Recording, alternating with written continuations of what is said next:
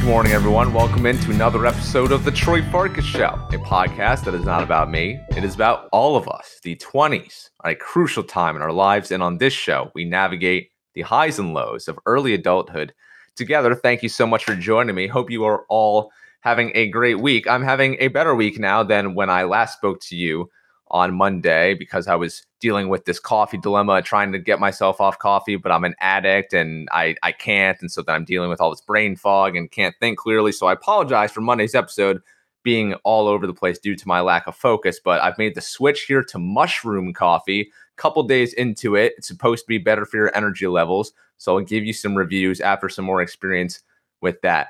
Hope you're all having a, a great week again, that you're working hard, that you're doing shit you love, that you're being physically active, that you're taking uh, a step back and just kind of analyzing things in your life as you should be in this most ambitious part of our lives. Thank you for joining on today's episode because I'm super excited for you all to hear a conversation that I had this week with Shelby Lamb. For those of you who don't know Shelby Lamb, that you know maybe don't come back to my childhood, Shelby Lamb uh, is a girl. She was in the grade above me a lot of people liked her. Every you know, she's a part of the popular crowd, right? A lot of the guys liked her, all that good stuff. And so uh, I never really knew much about her. We were never friends. We didn't cross paths at all. We weren't in the same social circles. Um, and again, she was a year older than me, so I just never really talked with her before. And I've been following along with her, just like I have with several other people on Instagram through the years, just checking in every now and then. Oh, what are people up to? And then I just came across her profile the other day and took some scans at. It. I said, "Whoa, wait, this girl looks really interesting. I think I would like to talk to her." And so reached out last week and we made it happen. And Shelby and I had a wonderful conversation. We talked about all sorts of things that she and I are both interested in. Uh, traveling, she just completed a big West Coast trip with some family members across the country, visiting five different national parks, which is sick. I would love to do something like that myself with people I care about. She, uh, you know, talked about lessons learned from that trip. She's talking about her career path. She is a nurse, one of several friends uh, that I have that are in this industry. So it's always good for me to learn more about it. She works in fertility, which is different. I've never met anyone who works in fertility. So we will talk about that. And she is also a bibliophile. Didn't know that was a term, nor did I know that there was this whole different layer of social media. Bookstagram. Have you heard of bookstagrams before where people who are just book lovers on Instagram all congregate together and post what books they're reading, what they want to read. They give their reviews, they give synopses, synopses, synopsises of the books and they just all have this huge online community. So that's something Shelby and I are going to dive deep into. We're going to give three book recommendations for young people who are out here getting it, trying to be their best selves. So if you want to go watch this thing, it is over on the Troy Farkas YouTube channel if you want to go watch it. But if not, you're just listening out on a walk in the garden, cooking, cleaning, on the treadmill, whatever it is you're doing. I do hope you kick back and enjoy my conversation with Shelby Lamb.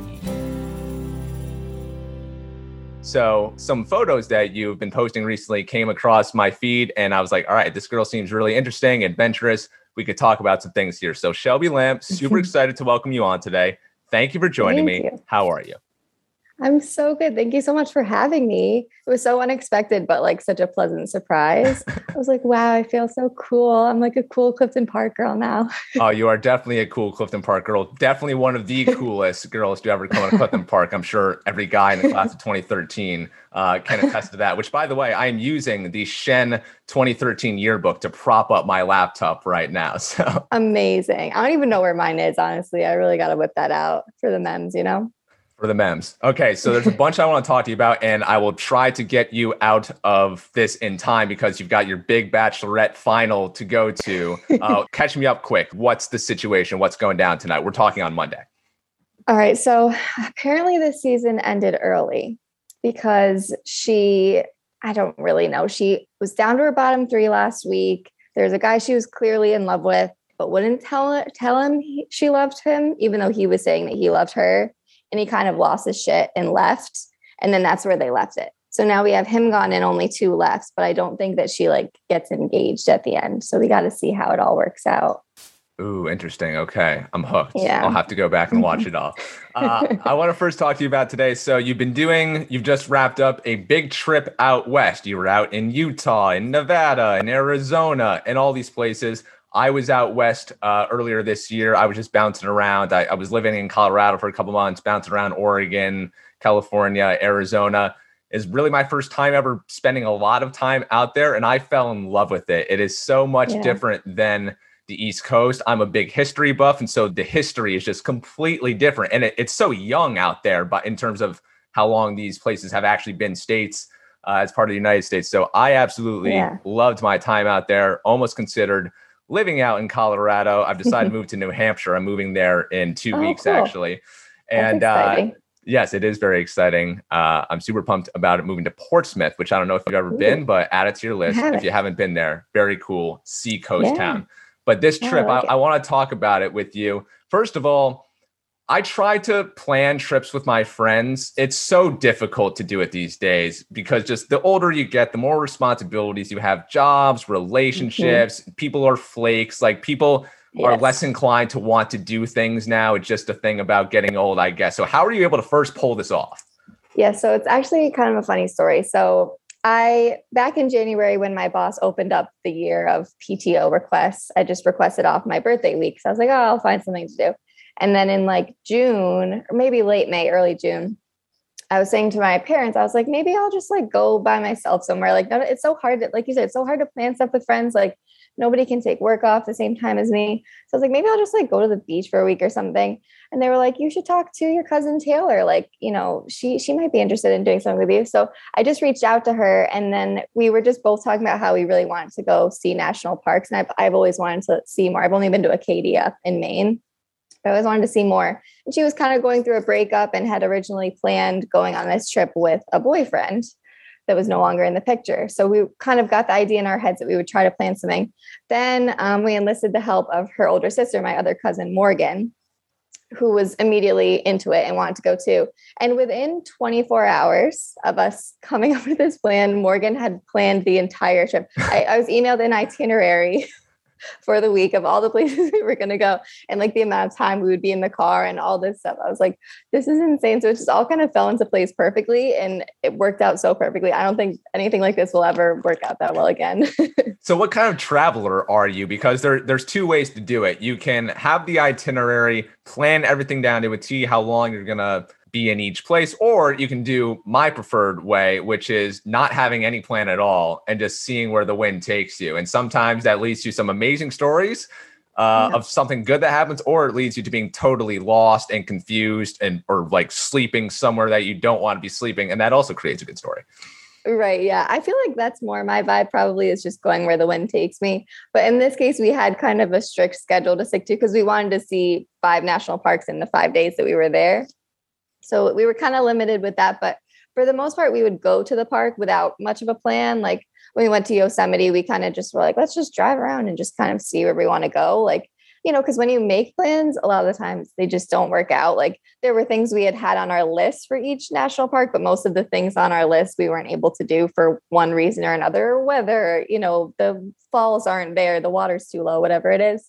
So I feel like in the parks, we kind of went with the flow, but definitely besides that, we were on a pretty strict schedule. Typically, though, I like to go with the flow. Love that. So what what was your did you fly into somewhere and then just drive around everywhere? Yeah, so basically, we just flew into Las Vegas, and then they actually have a rental car center there that I assume is open 24 hours because we went at like midnight. Um, so we had already kind of planned out the rental car in advance, and we like we like found a good deal on one. So as soon as we got off the plane, we got the rental car, and then we just stayed in a cheap hotel near Vegas, and then started our journey the next day. And just like we went into California, and then like back to Nevada and then to Utah and then to Arizona and then back to Nevada. And then we just finished in Las Vegas for the night and then flew back home. So, What was the highlight? ooh, Which So- is such a hard question, I know. no, I know. I've been asked it though since I feel like I change my answer every time I get asked the question, but it would have to be this hike that I went on in Zion. It was the only like intense hike that we went on all week, really. Because for the most part, we wanted to just do as many things as possible in each park. And if you're doing an intense hike, that's going to take a lot of your day up. Um, but my cousin Morgan had been to Zion already and she'd done this hike. And she said it was like the best thing she'd ever done. Like we had to do it. So it's called Angel's Landing. And uh, I think it's it's like a fifteen hundred feet elevation gain. It's nothing too too too crazy, but it's like two and a half miles. But the whole last like I think the last half mile is pretty much rock climbing. like there's these chains that you're holding onto to get up to the top. So it was pretty intense. And I wasn't, I'm not really afraid of heights. Like I wasn't scared, but like physically it was pretty grueling for me. I don't do a ton of hiking. I want to start now. I feel kind of inspired to now, but oh, yeah. I don't normally do a lot of it. So I was nervous about that. And then my cousin Taylor is afraid of heights. So she was afraid of that part. So my poor cousin Morgan is like just having to like encourage us the whole time but yeah, there was definitely some points where both Taylor and I were like, I don't know, we keep going. Like this is a little scary, it's a little intense. Um, but we made it to the top and it was so beautiful, like just incredible. It's like such a small area you're at on the top, and you're just on this like flat rock. And it's like if you go like a little bit one way or the other, like you're dead. So yeah, my my cool. fa- my family every time I go out on a hike, my mom makes me send her the address, like the, the mountain of where I'm going, because she is so convinced. She reads all these stories about oh, hiker falls to death taking selfie on top of mountain. yeah. So I'm glad that you have survived to tell the tale here. Now, the best part of hiking, obviously, is you're burning a lot of calories, you're working right. hard all day, you're sweating. Right. The reward afterwards. So I right. personally love to go get like a nice IPA on a hot day yeah. after a good yeah. hike. That's the move. What's the post hike move for you? Yeah, so I'm not a big beer girl. I wish I was, but it's it's not my vibe. Um, so after we get and got food, and we got this. I got a really good sandwich, and I remember the fries too were like just chef's kiss. They were just on point, exactly what I needed. And that hit the spot. Like for me, it's like I want greasy food. I feel like after I like get a good workout in, which is so stupid, but it really hit the spot. It was perfect. now, when I'm traveling and such, every time I go out on a trip, whether it's just a vacation or a longer term deal, I like to kind of just keep tabs every day. Okay, what am I learning? What am I learning about the world or or what am I learning about myself and the way in which I view the world? did you come away from this trip with any like big lessons about your life that you're going to carry with you moving forward? Yeah, that's a really good question. I feel like I just really want to do more. Like uh, the whole time I was there, this is a lot, but I was just thinking like this is what it's all for. Like when you're just working all day every day and you're doing laundry and you're cooking and you're cleaning and all that stuff just kind of feels so monotonous and you're like this is all I'm doing. Like what is the point of just like doing this every day? So while I was there, I kept saying to my cousins, like, this is why we do this. like, this is why you work and like struggle through the hard stuff. Like, it's for experiences like this. And I definitely want to do that a lot more and put more effort into that. Like, you know, usually I would be more for like a relaxing vacation, but I got so much more out of this. I was tired at the end, but like it was just so worth it. So, as hard as those trips can be to plan and everything, I definitely want to try to do a lot more of that and just see more and do more and be more adventurous. So I find it curious. So I also being an adventurous person. So you are still living, you're living on the outskirts of Troy, New York, which is not far from where we grew up. Uh, I have no desire to live in the area in which I grew up. Love the 518, love Clifton Park, upstate for life. But, you know, I just feel caged in there. Like I've accomplished everything that I've wanted to do in that area that that I just want to go and spread my wings and see new things and and all that good stuff. So as someone who you know, like yourself is adventurous. How do you feel about being in the area in which you grew up? Yeah, I feel like like if you ask my close friends or family, I talk about moving all the time. Like I've played with the idea so many times, but I just I'm really close with my family. My family's all here and I have close friends here, but mainly honestly, it's like jobs. Like I always plan to just work at Albany Med for a couple of years and then maybe move to like Boston or I don't know, like a city, you know, move somewhere different, do something different.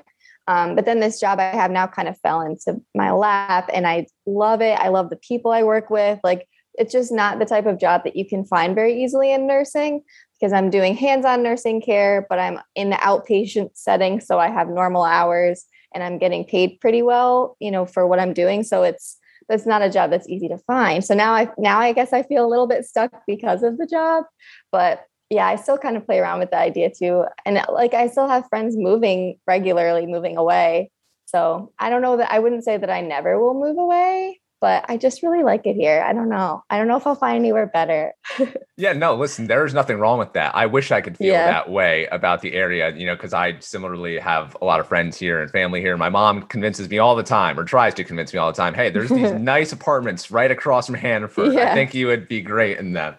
And I'm just like, sorry, mom, I got to go do my own thing. Gotta go. I uh, get that you mentioned your job. So you are, and I found out all about this today. So let me try to get this straight. So you went undergrad to Geneseo, mm-hmm. and then you graduated with a degree in biology there. And then you got into this, you decided that, okay, I want to be a nurse. After Geneseo, you go to uh, Utica College, which is in Western New York, kind of on like a fast paced program to try to get you um, to get you to become a nurse. And at some mm-hmm. point, you also become, you know, you work at Albany Med, and then you make the transition into being a fertility nurse, which you are now, which you love, are doing well with. So I just kind of want to get into your head here. Yeah. You were at Geneseo doing biology, and then you decide you want to become a nurse. Why? Yeah. Yeah. So when I was applying to colleges in high school, I actually applied to nursing programs and biology programs. Um, but I just, I don't know, Geneseo was kind of like my dream school. I guess they had this great biology program. And I don't know, once I visited, I just kind of fell in love. So when I got in there, I was like, I'm just going to do that. I'm just going to do the biology thing. I'll figure it out. I, I still was toying with the idea of maybe like PA school or maybe I'll be a veterinarian or I don't know. I was kind of all over the place. Um, and then while I was there, you know, taking different classes, like especially my anatomy class and working with my professors in those classes, I don't know, I just realized that I didn't really want to do the research thing. I wanted to work with people more. Um, I wasn't sure that I wanted to be a provider in medicine. Nothing wrong with that. Obviously, it's an incredible and important job. Um, but I just felt like I really wanted to have those, you know, close hands-on relationships with your patients, and I wanted to be the one advocating for them. Um, so I don't know. I just something just kind of clicked into place with that. Um, and I was like, that's what I'm going to do. I'm going to be a nurse. Like, I think that's the right move for me. It feels right. And then I you know, started doing some shadowing and and stuff like that in the hospital setting with nurses. And I was like, yep, this is what I want to do. Like they just care so much and work so hard and they're all such rock stars. And I don't know, I was just like, I want to be that. I want to do that. That's what I did. so how'd you land on fertility nurse? So when I was in nursing school, I already kind of had my heart set on pediatrics. But then when I did my labor and delivery clinical, I was like, wow, like women's health is really fascinating. Like, this is really cool. Like, I just didn't know that much about it really. And when I was applying to jobs, I, I was planning to apply to both like labor and delivery floors and pediatric floors. So when you go out of nursing school, you have to start in the hospital, you have to start on floors. Um, and then when I got a pediatrics job, I was like, this is great. You know, I'm lucky to be getting a job like that. It's usually hard to get jobs in that field right out of school. Um, and then while I was in pediatrics, I realized I love kids. Like I love working with kids, but I felt like I maybe want to work with adults. Like sometimes you do feel like you're kind of going a little crazy when you're doing like baby talk all day or like yeah. just trying spending a half an hour trying to convince someone to take their medicine. Like I was going a little crazy. So I was like starting to play with the idea of women's health again and thinking more about that. And I was like, maybe I'll go to a labor labor and delivery floor, you know, see what I can do, not thinking I would be able to get an outpatient job. But then my friend that I had previously worked with there had this job at a fertility clinic. And she just texted me when they had a job opening and was like, you should just come check it out and shadow us and see. And yeah, the rest is history. Wow. Okay. So I'm so naive when it comes to women's reproductive health. So forgive me if I ask any dumb questions. Uh, You're good. What is it that you enjoy the most about working in the clinic? Yeah. So um, I feel like it's just, it's definitely its own world, fertility. And I like it because it feels like it combines the my biology background and nursing because I work alongside the embryologists, which are the people making the babies, making the embryos. I get to watch what they do and be a part of that while also, you know, being that, you know, comfort person for the woman going through the process and helping them feel more comfortable and talking them through things and giving them advice and it just feels like a combination of all the things that I like. So I just love it. so I imagine this is a very emotional job. This is maybe a nursing job more so than other types of nurses that involves you to be kind of like emotionally invested and for people to lean on yes. you for emotional support. Yes, that's definitely true. And it's they're taking hormone therapy. So it like their emotions are actually like out of this world sometimes. And it's not their fault. It's just the medicine we're making them take. But it is. It's definitely an emotional process. And they're also, I work in the OR, so they're also undergoing anesthesia, which tends to bring out emotions in people when you come out of the anesthesia. So definitely a lot of emotions going around, but a lot of the time it's happy emotions, like, you know, which I love. But I definitely like when I see my patient tear up, I tear up immediately, like involuntarily. It's just, it is, it's such a, it's, it can be really exciting and it can be really hard too. Um, and it's hard not to feel it with them um, alongside them. Um, but I, I love that part too. I love like, I don't know, being there for them, you know?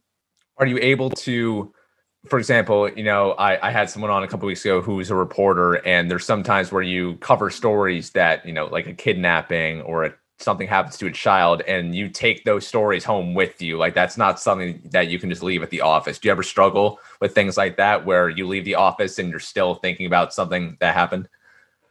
I definitely do sometimes when you see patients that just really are going through it and they've, you know, they've been going through this process for years on end and they just just cannot get lucky. Like they just cannot have anything work out for them. That definitely is hard to see. And, you know, in nursing too, you definitely sometimes you can definitely have compassion fatigue. Mm. And, you know, I felt that way when I was in pediatrics. Like you were, just, I was just seeing so much sadness constantly 24 seven and was bringing all of it home with me that it was like weighing me down that I, I felt like I almost couldn't be compassionate anymore. So this one, I feel like it's a it's a healthy amount. Like, yes, I bring it home with me sometimes, but I feel like I am still able to kind of take a step back and keep myself a little bit more separated from it, which is better for my own mental health. So definitely bring it home with me, but not as as much as I used to. Has any of this changed your own feelings about and forgive me for being invasive here i have no idea what You're your good. what your reproductive plans are in the future but You're has good. any of this uh you know affected how you think about your own future so I feel like it's hard being around women that are like trying so hard to have babies. And sometimes some of my patients are really young unexpectedly and are having problems getting pregnant. So it definitely makes me not want to wait too long. Like I always sort of pictured myself doing it way down the road. But now I'm like, oh God, like after 35, it really gets really hard for people. I'm like, I feel like I have a ticking clock now.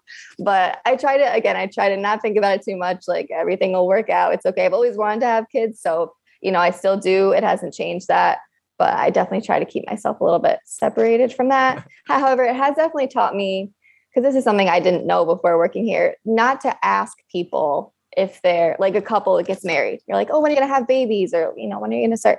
Like people ask that, that's a normal thing to ask, but that can be really triggering for mm. people. Mm. Um, and I just I just didn't realize how many people were going through, you know, these struggles. So it's definitely taught me to be more mindful about that topic too which yeah. I never knew before. Yeah, no, that's a really good point. Uh, I think you know people don't go around bragging about conception issues or anything like that. So I'm curious, do you have right. any any data on just how common it, it is for people to have uh, difficulties conceiving? Like, how is it more common than we think it is? It's definitely more common than we think it is. I don't remember off the top of my head the statistics, but I do know that um, more often than we think, it's actually a male factor in fertility um, which is interesting. And a, and a lot of that is actually like lifestyle related, like mm. alcohol, you know, drugs, the food you eat, um, things like that can have a really major effect on that, actually, which I didn't know at all. Um, and I just feel like it's something infertility, you hear infertility and you immediately assume that we're talking about a woman, but it's not, that's not really the case. Um, but yeah, it is definitely in general more common than than I ever thought it would be. But yeah. Okay, so now you got me freaking out. Uh, as a man here, what what are some of the most important things I can do right now to make sure that I'm good whenever, if ever, because I like at this present moment, I have no interest in ever having kids, but I imagine that will change at some point. I get that. Yeah. I mean, I think there are changes that you can make right around when you're starting to have kids. It's not something you have to make in advance, but it is really just living a healthier life, like being active and eating healthy. And the big one is alcohol and smoking, cigarettes those are really big ones that um, if the man is able to quit smoking, quit drinking, it can make a really big difference. Um, so I would say those are probably the biggest two. Okay. I feel like I'm good. I don't smoke like cigs and I eat a lot yeah. of oatmeal. So I think that covers me. Uh, there you go. I think you're good. so why aren't you, why, why have you been putting having kids on the back burner? Because you make it sound like it's something that like is way down the line. Why exactly? Yeah, so I feel mentally 19 years old still. Like I don't Dude, feel like I'm 26. I feel this. right. So it still feels to me like a very far away idea. But I guess now there's a lot more people my age having kids and everything. And it is, that is kind of like a scary thing. Like, oh yeah, that is something that probably isn't that far away, I guess. um, but it's still, I don't know. I just, I don't even, I don't have a boyfriend or anything. I'm not even like, like my clients ask me this all the time. They're like, oh, do you have any kids? Or, you know, what's like, what's your situation? And I'm always like, I don't even have a boyfriend. I'm, I got a few steps to, to reach before that. So I guess it just feels far away for that reason. Um, but I definitely, I definitely want them hopefully in the future. Can you imagine right now just taking care of another human being? No, I I no. cannot do that. You're 26, I'm 25. Taking care of myself, as I'm sure you know you can probably relate, is enough of a responsibility. I want to get a dog, but then I think about all right, well, I want to go out west for a week. I got to figure out what to do with the dog. I have to pay someone, exactly. I have to hire someone. I'm going to be worrying about the dog. Like, not just a dog, not another human being. I can't imagine. Exactly. And the people our age that are out here having kids, I have no right. idea how they're doing it.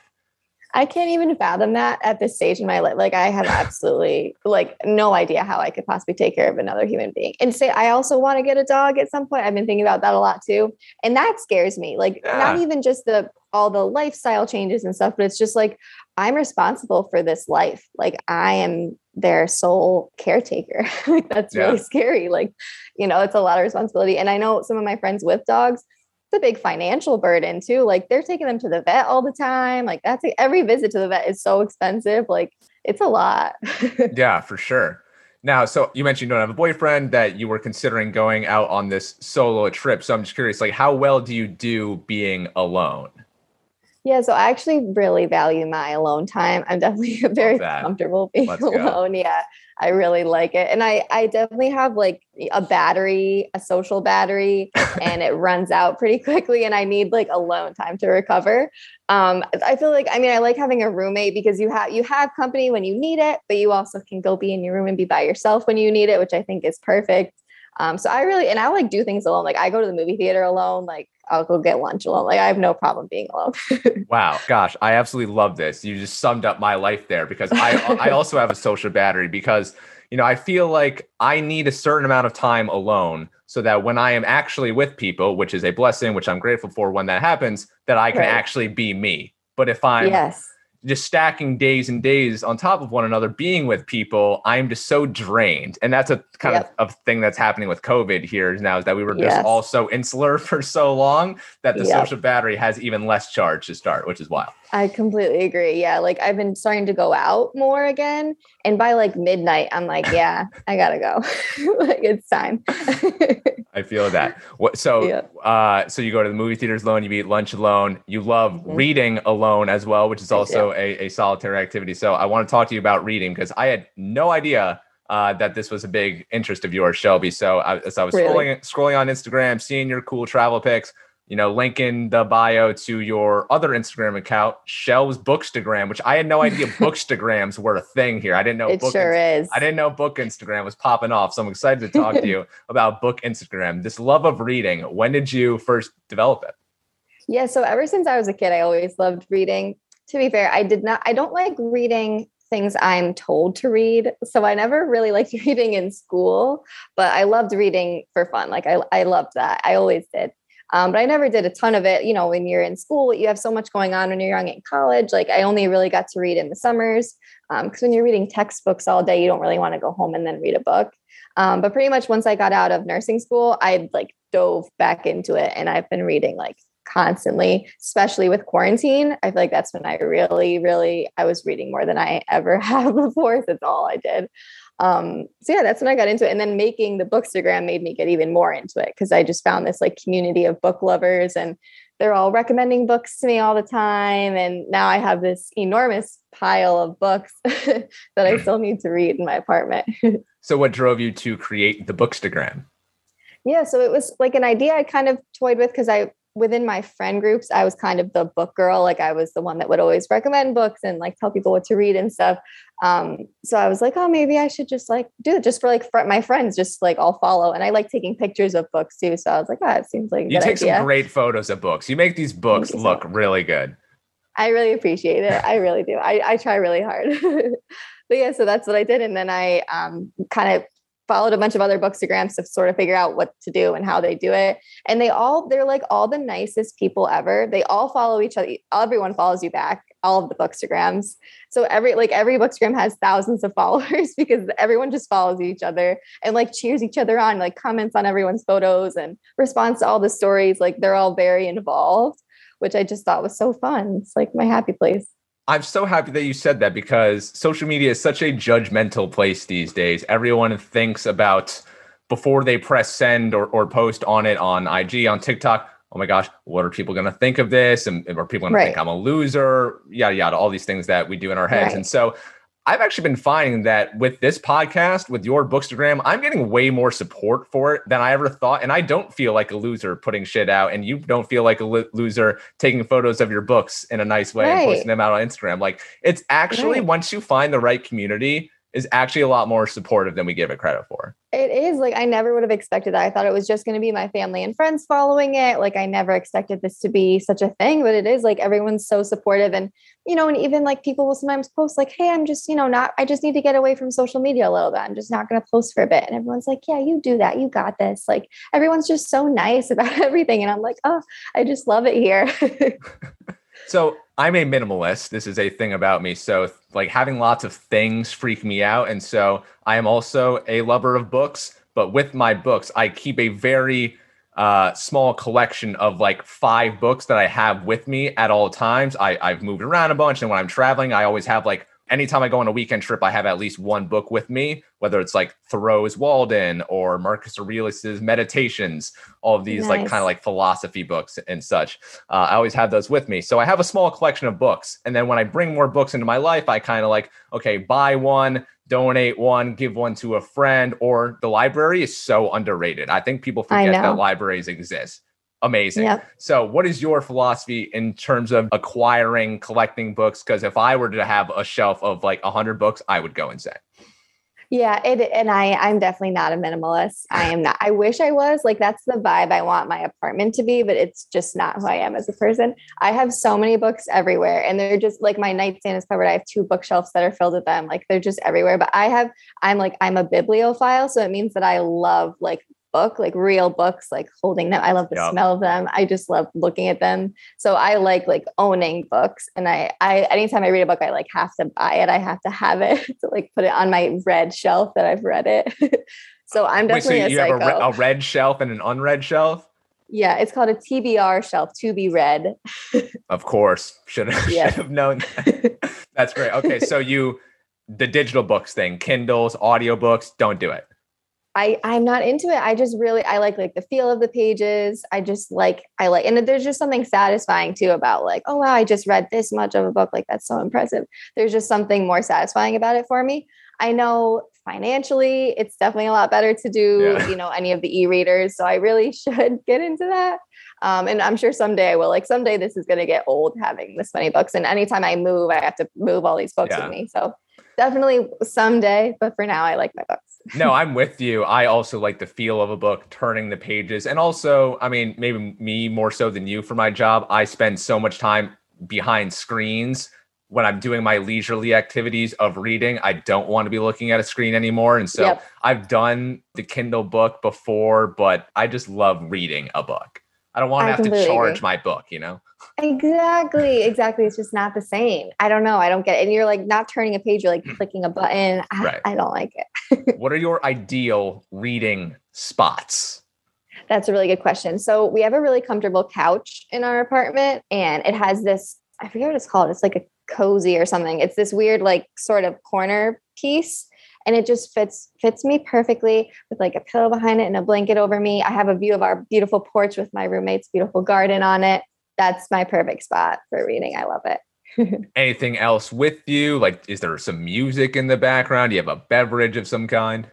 Yeah, I love tea. I love drinking tea while I read.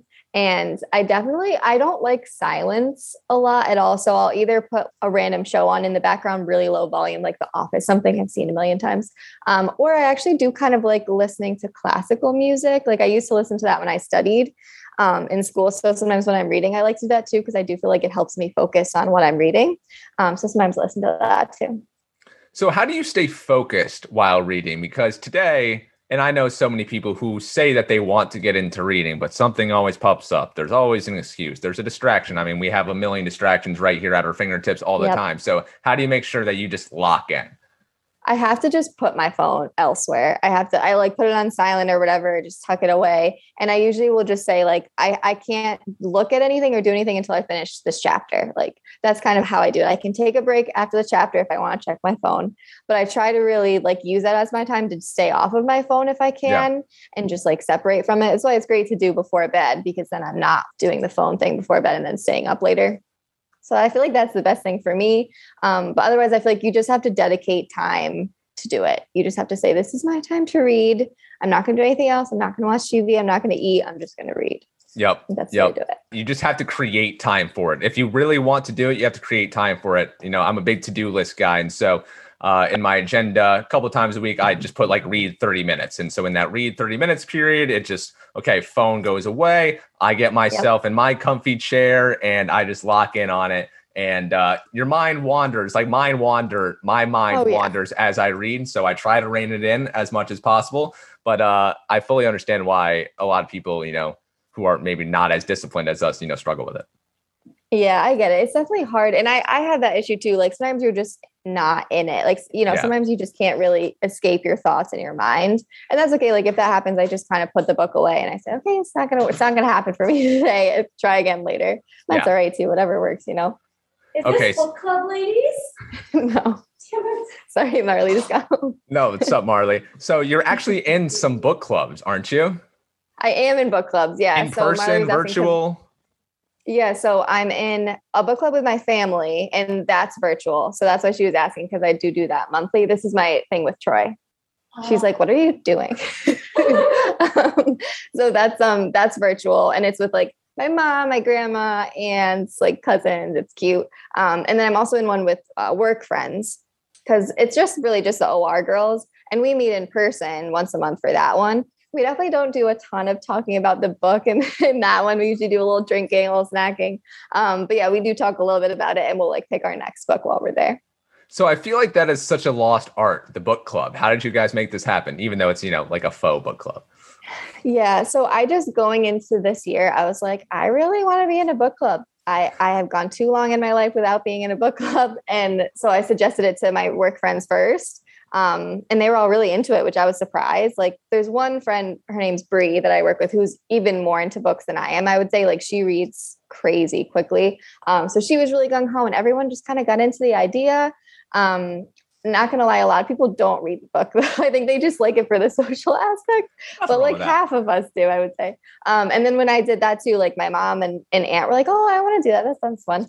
Um, so then I just decided to do one with them too. Um, and I usually read enough books in a month to where it's okay to have like two book club books and then my own books each month. It usually works out. Wow, I love that. Okay, I want to when I uh, get to Portsmouth here, I want to try to like find a book club. I want to see if that's a thing. I don't know if if uh, you know Bookstagram, Instagram uh, accounts can help me out with that.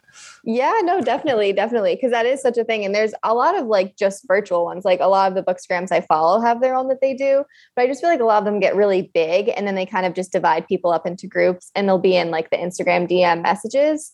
So I've definitely done those before, but I feel like I don't feel as invested in yeah. it without like a video chat, like a set date that you're gonna sit down and talk about it. With that, it's like a little more casual, I guess, which isn't a bad thing. But yeah. I feel like in Portsmouth, there's definitely going to be like real book clubs. I feel like if you just go in like the Facebook group yeah. for that city, they probably will have something. I have been fiending to go to a poetry reading. I also love poetry reading. I've never actually seen one advertised anywhere in my life before, just the movies, but I really would like to go to one. That would be really cool. I'd be into that. That's very hipster of you. yes, uh, that's what we're all about here. So, a lot of people say that they want to get into reading, like I alluded to, but then they don't. It's so often. I love asking people what their New Year's resolutions are, just because I just love self improvement and what their what people's plans are for bettering themselves. And top of the list, often every year with people I know is I want to read more books. I want to read X amount of books this year. And then, like most New Year's resolutions, they fall off the train. They maybe read mm-hmm. one, two, but then life gets in the way, as it always seems to do. Right. So, why don't you think that people, uh, you know, don't read as much as uh, they say they want to? Yeah, I feel like it's something that you kind of lose a love for with school honestly because you you have to read so much for school whatever your subject is it's it requires reading that's inevitable so i feel like that's kind of part of it because i did feel that way too when i was in school like you're just so sick of reading like i just want to do something like mindless with my free time yeah. um and i feel like i usually tell people like you just have to like get back into like find a book that's going to make you get into it and i think something too is like I think some people kind of force themselves to read like whatever the popular books are or like yeah. books that are recommended to them or certain genres. But I feel like kind of going out of your comfort zone and maybe trying something new could help. Like I had never read fantasy books really. And then I saw some recommended on other bookstagrams. And I now I'm like so into it and it's my favorite genre. I feel like it's the best way to it's really escape um, and really like get into it because it's just this whole other world. So, you know, I think just trying something new can really help people get into it. But I think that's a little scary to do. So I get that. Yeah. Well, we're about to give some book recommendations here. I've asked you to prepare a little list. I have as well three books that were all about self improvement on this podcast, three books that people in their 20s should be reading right now. So, Shelby, you're the guest on the podcast. Ladies first. Give me one book rec, then I'll tell you mine. We'll trade off. All right, perfect. So um, my first one is a memoir. Um, it's by Michelle Obama called Becoming. I'm sure a lot of people have read that one already, but I just feel like if you haven't, you really should. And I, it's just like I feel like just the whole idea of that becoming, like you're always becoming, no matter what age you are, you're always still becoming and transitioning and changing. And you know, you can always you know make new moves and and make changes in your life. And i feel like that's kind of the the point of her book. Like she's telling her life but all these different directions it went in and unexpected turns and everything. And i think it's a really interesting book and i think it's a great one for someone in their 20s especially to read for sure, yeah. I, I read it last summer. It's a great love story. Uh, Barack yep. and Michelle have have this cute little story here. You know, it's a story about what life is like in the White House, and you know, yep. you talk about like not wanting to have kids at this time. I times 100 cannot imagine being the president of the United States and all the things that they have to worry about, the security details. Like to make plans right. for Sasha and Malia was like an right. hours long process of just getting all the right people in the right places. Can't imagine. Exactly. It. Good choice though. It was so cool. Yeah. uh, so my first book rec is something I read a couple months ago. Have you read any of Ryan Holiday's books? I don't think so. Yeah, so he writes kind of yeah, kind of like he's in the self-help vibe. So uh, one of his gotcha. most famous books is "The Obstacle Is the Way," and the premise of this book uh-huh. basically is that anytime that we overcome or anytime that we encounter an obstacle, a challenge, a problem, rather than just stew in it and be frustrated about it and be angered by it and say like, "Why me?" we should instead flip the obstacle on its head and use it as an opportunity to learn, to be motivated, to inspired. For example, like uh, last November, I had a drastic change at work that I was furious about. I was so pissed about it because it screwed me over, and I was like, "Oh my god, my life is ending." Uh, but then mm-hmm. in February, I finally got over it and basically like calmed down and said to myself, "Okay, this shitty thing happened to me. How can I reverse this and use this as an opportunity to do something positive with it?" So it's just right. kind of a book that gives you a bunch of strategies for coping with you know encountering obstacles. Yeah, that sounds really good. I like that. I'll have to check that out. Yeah. All right. Number two. All right. So um, I actually have this one with me. It's called The Gift of Forgiveness by Katherine Schwarzenegger Pratt.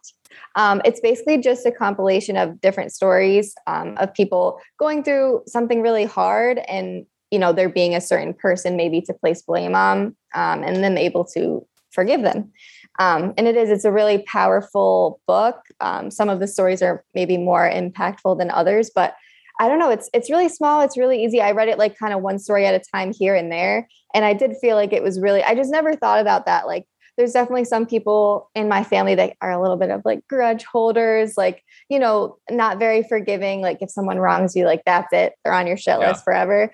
Um, so I just felt like it was really an interest. It made me think about things differently. Like, you know, why waste your energy being mad at someone for something that's really, it's really not the end of the world. It's never the end of the world. Yeah. Um, and it's, it's better. It's going to kind of relieve you of that um, weight if you just forgive and forget, you know? Yeah, I fully agree with that. Number two for me uh, is called Educated by Tara Westover. Have you ah, read it? good one. So yes, good. good one. I, I read uh-huh. it last summer. It was recommended to me by a friend.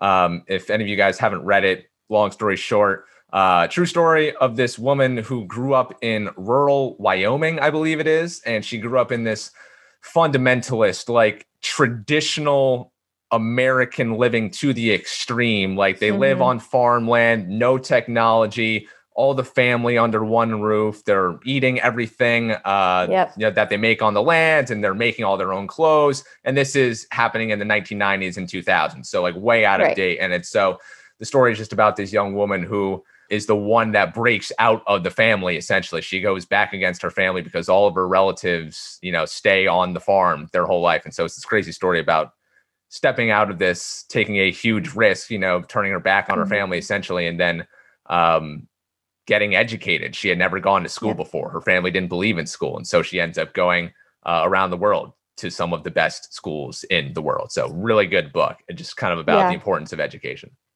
yeah that is a really good one that's a good choice all right, my number three was Over the Top by Jonathan Van Ness. He's actually from the show Queer Eye on Netflix. Um, he's the um, hairstylist on it for anyone who doesn't know. He's really funny. Uh, if anyone is interested, you should follow him on Instagram. He's just hilarious and very, um, you know, active and trying to make changes and make a difference and use his platform for the right reasons.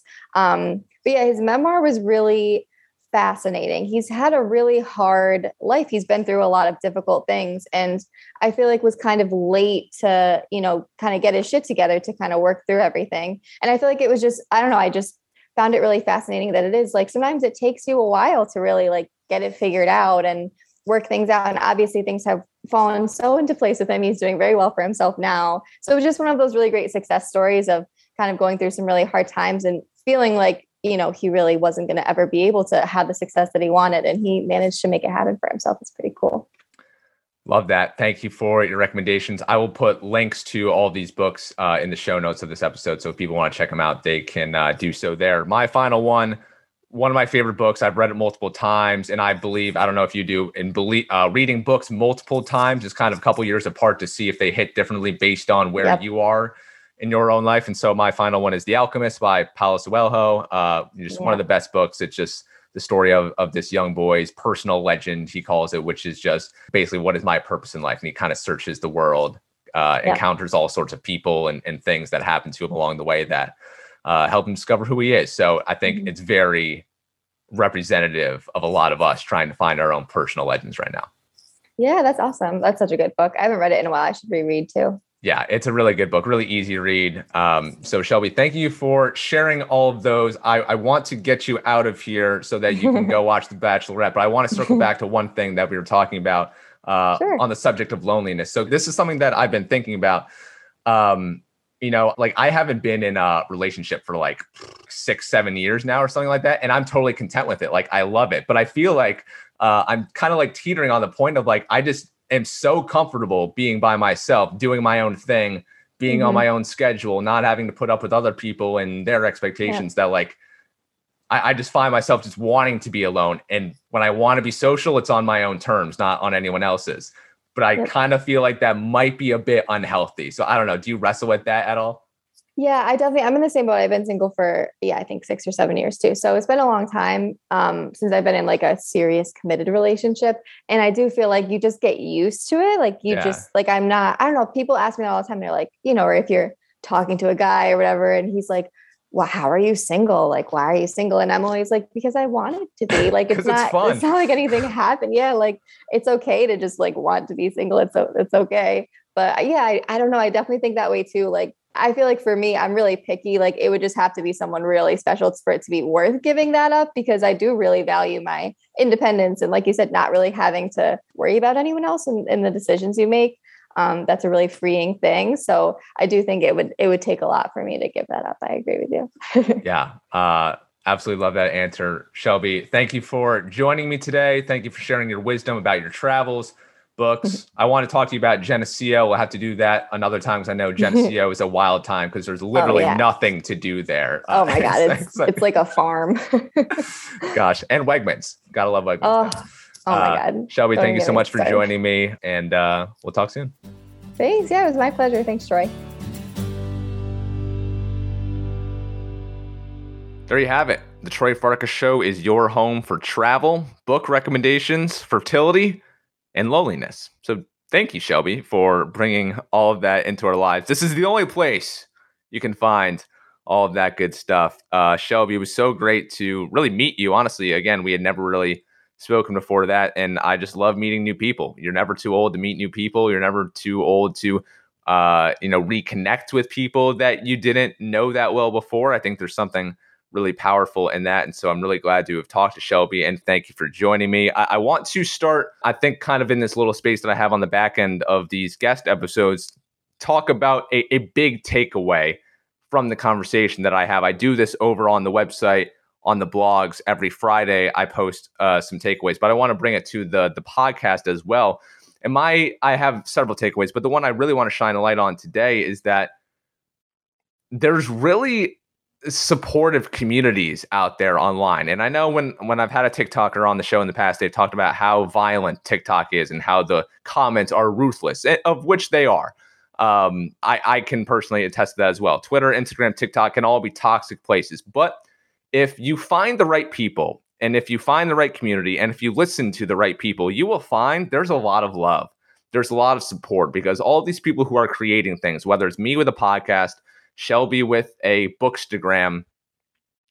People want to create things. I, I feel like there's a lot more people, you know, maybe a lot of you listeners out there who want to use social media as a tool to push something that you really love. You want to use it as a space to talk about something that is meaningful to you, but you don't do it because you fear judgment, you fear criticism, backlash, comments, Am I going to lose followers because of this? Yada, yada, yada. We all go through these doubts, myself included. And I'm sure Shelby has as well. But we all get past that of just being like, hey, I want to put this shit out because I like it. And I feel that some people can extract some value out of it. And because of that, for all the people who don't put stuff out because they uh, ultimately determine that they aren't comfortable with putting themselves out there like that, those people who want to do it but are uncomfortable then become your biggest supporters because they then live vicariously through the creators like Shelby and I who are putting stuff out here. So because of that, just becomes this wheel of support and love and kind words. And I've noticed that on the podcast, way more people listen and watch and follow the show. And I get great comments from people that I never would have expected in my wildest dreams. And Shelby has a good following on Instagram as well. There's a lot of engagement coming from the you know, the Bookstagram community that until today I didn't know existed. So, you know, social media can be a violent place. That narrative certainly is true, but you can also find really powerful communities and you can connect with people in ways that we just never have been able to before as humans. So you got to find the right communities online because it can really be a supportive place that lifts people up rather than tears them down. So that's a big takeaway of mine from this episode. If you want to go follow Shelby, Shelby Lamb on Instagram, or at Shelb's Bookstagram. If you haven't noticed, in the show notes of each episode, I put links to all, all these things. The, the words are hyperlinked, whether it's the YouTube videos, uh, social media accounts, how to review the show, how to subscribe to the show, and all that good stuff. All the links are in the show notes. And today we'll have links to the recommended books uh, if you are so keen on checking those out. But uh, until then, guys, have a great weekend. Do shit you love. Get outside.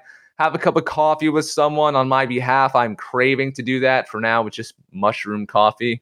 Uh, so have a great weekend. Seriously, get outside. Do shit you love. Go on some adventures like Shelby has. Take some cool pics. Get away from it all. And then uh, come right back here next week for more podcasts, more vlogs, all that good stuff. Love y'all. Have a great weekend.